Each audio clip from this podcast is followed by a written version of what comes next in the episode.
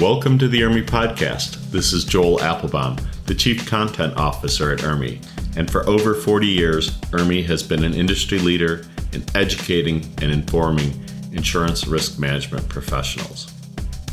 A deposition is a sworn testimony given by a party, witness, or expert in response to a question from the opposing lawyer.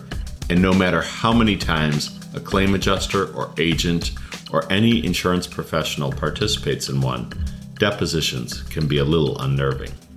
In this episode, we bring you a snap talk from our 2021 Emmett Javon AgriCon titled Three Tips for Deposition Success by Crystal Ebel-Hare, owner and educator of Clarity Education and Consulting. After Crystal's snap talk, you'll come away more informed on the legal process of depositions and how you can feel less stress and more prepared going in for one. So be ready to come away from this 11 minute discussion feeling more confident for your next deposition experience. Hi, everyone. Thanks so much for listening with me today. My name is Crystal Ebel-Hare. I'm a lawyer and a trainer in the insurance industry. I'm here to talk with you today about three steps to deposition success. One of my passions is to make the legal process less of a mystery for insurance professionals. Today, we'll take some of the mystery out of giving a deposition. We'll discuss three questions you should go through if you have the unfortunate duty of giving a deposition on behalf of your employer.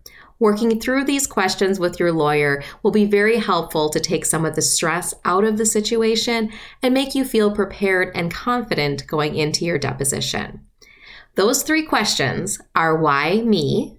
What should I do to prepare? And how should I answer questions in a deposition? Let's start with why me. A deposition is part of the discovery phase of litigation.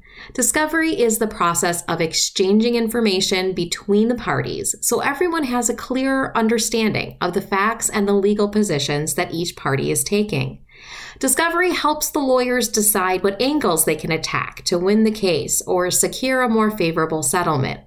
It tells a lawyer what each witness is expected to say if the case goes to trial. In every case, there are certain facts that each side needs to establish to win, and much of the discovery process is aimed at building that evidence to prove those key facts. If you are being asked to give a deposition, there's a good chance the opposing lawyer believes that your testimony will be important to whether a key fact can be established. This means that before your deposition, you need to understand why you are of interest to the opposing lawyer. For example, if you're an insurance agent being sued by a customer, your conversations and written communication with that customer will be pivotal evidence to determine if you breached a duty. The opposing lawyer needs to know if what you're going to say and your recollections line up with what your customer remembers. So, as you prepare for the, law- the deposition, you're going to talk with your lawyer about why they believe you're being deposed. There's a good chance the opposing lawyer may have even told them exactly what it is they want to talk to you about. But if not, you should ask to look at a copy of your notice of deposition. This is a formal legal document that requests your deposition it may list some topics that the opposing lawyer wants to discuss with you and documents that you're required to bring along to the deposition. You should tell your lawyer if there are any topics on that notice that you don't have personal knowledge of. For example, if you're a claims representative and it asks you to talk about underwriting guidelines, you should mention to your lawyer if you're not able to talk about those things. Or if the document mentions some documents that you should bring along, but you don't know if those documents even exist, be sure to talk through those things with your lawyer. That'll help you understand why your deposition is being asked for in this particular case. The next thing you want to walk through with your lawyer is what you should review to prepare.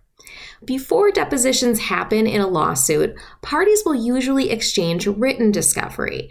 These are questions and answers and exchanges of documents to make sure that basic information is shared between the parties. For example, your lawyer may have already provided the opposing lawyer with copies of emails that you exchanged with other coworkers or with the plaintiff. Ask your lawyer to provide you with those documents that have already been exchanged in discovery so you can review them to try to refresh your recollection on things that might be asked of you during your deposition. Importantly, too, as you review those documents, ask yourself if there are other documents that you know about that might be missing. For example, if you exchange text messages with someone about the subject matter of the lawsuit, does the lawyer have those text messages? Perhaps the person at your company who's assisting your lawyer in gathering the documents didn't know about them. And so this is information that your lawyer needs to know now so you can decide whether to disclose those additional pieces of information before your deposition. Once you have all the documents that you're going to review, really take time to review them thoroughly and think through your recollection of the conversations and the actions you took with respect to the plaintiff. I find it's really helpful to organize the documents in chronological order. This helps me put them in the order that things happen and helps process those memories and unlock things that you might have forgotten about really important details in the situation. Another important part of this preparation phase is to think about the good and the bad facts in your case. As you review the documents, you might see things that don't look so great for you. Maybe there's something that you forgot to save to a file. Maybe there's something that you were supposed to do that you didn't do. Talk with your attorney about those potentially bad facts so that you have a ready to go answer if those issues come up during your deposition. The same goes for those really good things. If you remember facts that are really supportive of your position in the case, work with your attorney to talk about how to answer the question to highlight that great information. Now, that kind of bleeds into our third step, which is how do you answer questions in a deposition? There are really uh, very simple things that you can do during the deposition to make sure that you are giving good answers. The best lawyers want to make a deposition feel like it's a conversation. Each party in a conversation will usually share information informally and exchange ideas back and forth. It's important to remember that a deposition is not a conversation. If a lawyer is trying to make it feel like a conversation, they're trying to lull you into answering questions casually and not thoughtfully, and may lead you to share more information than you should. Another tactic they might make instead of a conversation is to be very aggressive or threatening and to put you on the defensive so that you provide quick fire answers. In either approach, the remedy for you is always to slow down. Take control of the deposition by setting your own pace. This will make sure that you're really understanding the questions and thinking them through before you give your answer. If you don't understand the question, ask the opposing lawyer to rephrase it. And then again, take your time, formulate the answer in your head, and then give the answer. If the deposition is not being video recorded, you can pause for as long as you need. That gap of time doesn't show up in the transcript. Now, pausing also does the important thing of allowing your lawyer time to object. Some of the questions will violate a rule of evidence. Listen carefully to those objections. While the lawyer is limited to only briefly stating the legal basis for the objection, your lawyer's legal basis could still give you some very valuable clues about potential problems with the question.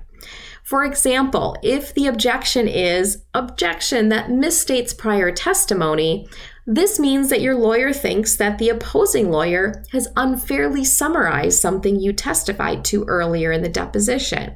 So think through that question and ask yourself Did they just mischaracterize my prior testimony? And if so, make sure you answer accordingly. Those objections can be powerful hints for you as you move through the deposition. The next big part for answering questions is answering only the question that's asked.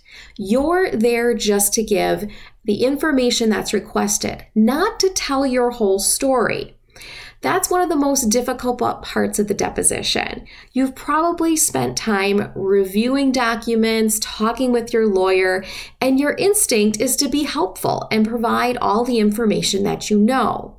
Fight those instincts. This is an adversarial process, and you only need to provide the opposing lawyer with the information requested. Now, you'll never withhold information, but avoid volunteering anything additional. For example, the classic example is if someone asks you, Do you know what time it is? the answer is yes or no. Either you do know the time or you don't know the time. The answer is not the current time. And that's a great example of how you need to listen closely to those questions Take your time and only answer the question that's actually being asked. Don't volunteer that additional information. And finally, when you're thinking about those questions, be specific. You know your business better than the opposing lawyer. And that lack of knowledge can lead to the lawyer asking you vague or overly broad questions that don't make a lot of sense. Be wary of those questions that don't provide the specifics that you need to give a good answer. And tell the lawyer that you need them to rephrase the question or that you can't answer the question in the manner that they've asked it. It's not your responsibility to educate the lawyer on your business. If they don't know well enough to ask you the right questions, that's a problem for their side and a win for your side of the case. So remember, take your time, listen to those questions, and answer only what's being asked and only specifically what they're talking about. If you pull that all together and you take the time to do the preparation and slow things down, you'll do a great job in your deposition. It's all about being ready and confident and understanding why you're there. Hopefully, these quick tips will help you prepare for your next deposition. And I look forward to answering any questions you might have. Thank you. Thanks for listening. Be sure to subscribe to IRMI Podcast in your podcast app to be notified of new episodes on agricultural risk topics. And come to IRMI.com to learn more about our agricultural risk and insurance manual for greater success in your role in the insurance industry serving the agricultural businesses. Thanks for listening.